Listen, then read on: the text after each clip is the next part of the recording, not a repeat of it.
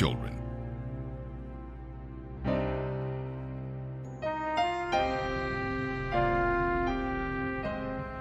January 13th, Matthew chapter 9, verses 18 through 38.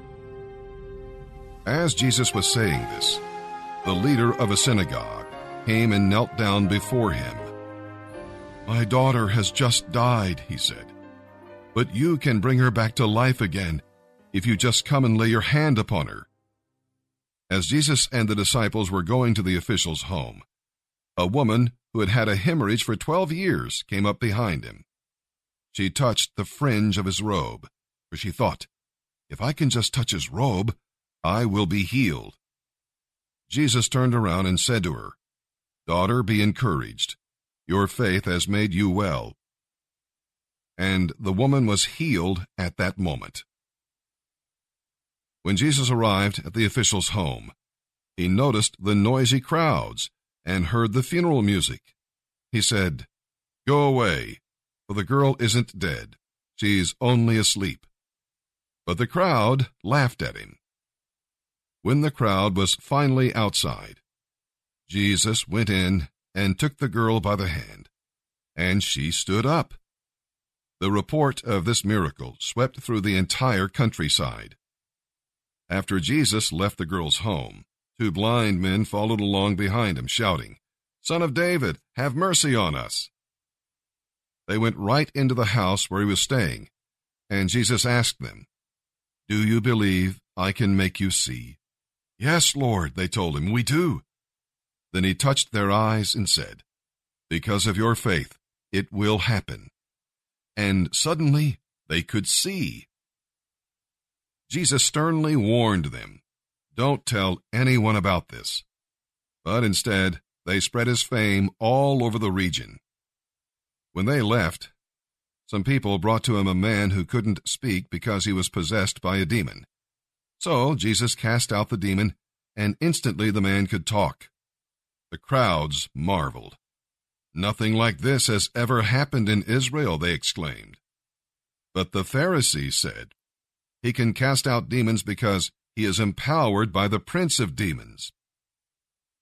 Jesus traveled through all the cities and villages of that area, teaching in the synagogues and announcing the good news about the kingdom. And wherever he went, he healed people of every sort of disease and illness. He felt great pity for the crowds that came, because their problems were so great, and they didn't know where to go for help. They were like sheep without a shepherd. He said to his disciples, The harvest is so great, but the workers are so few. So pray to the Lord who is in charge of the harvest. Ask him to send out more workers for his fields. Psalm 11, verses 1 through 7. We'll see here that David was in great difficulty. Around him, the archers were getting ready to shoot. Under him, the foundations of society were shaking. What should he do? What would you do? When you are in that kind of situation, your first thought may be to get away as fast as you can. Even David's friends advised him to act like the bird and fly away. It's right to flee from temptation, but not from duty.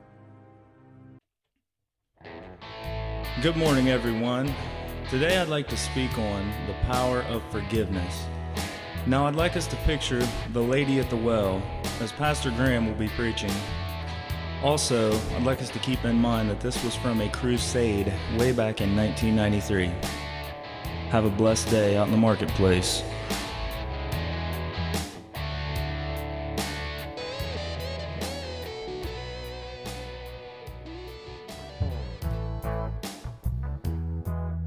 Jesus had been teaching. The scribes and the Pharisees had been listening. They'd told him that John the Baptist had just been imprisoned. And he taught as one having authority. And the people came to listen.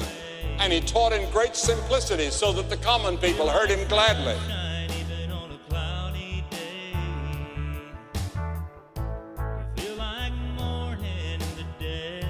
Jesus was weary.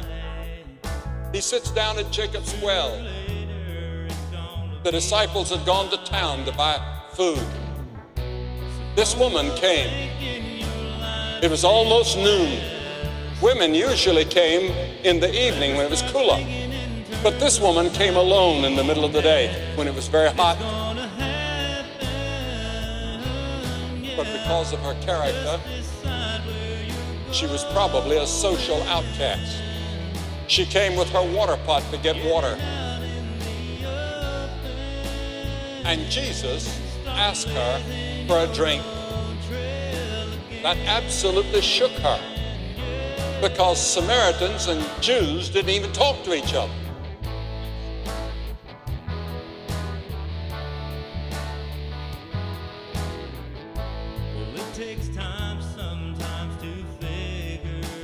In just that moment, Jesus was sweeping away many prejudices that people have, like race prejudice.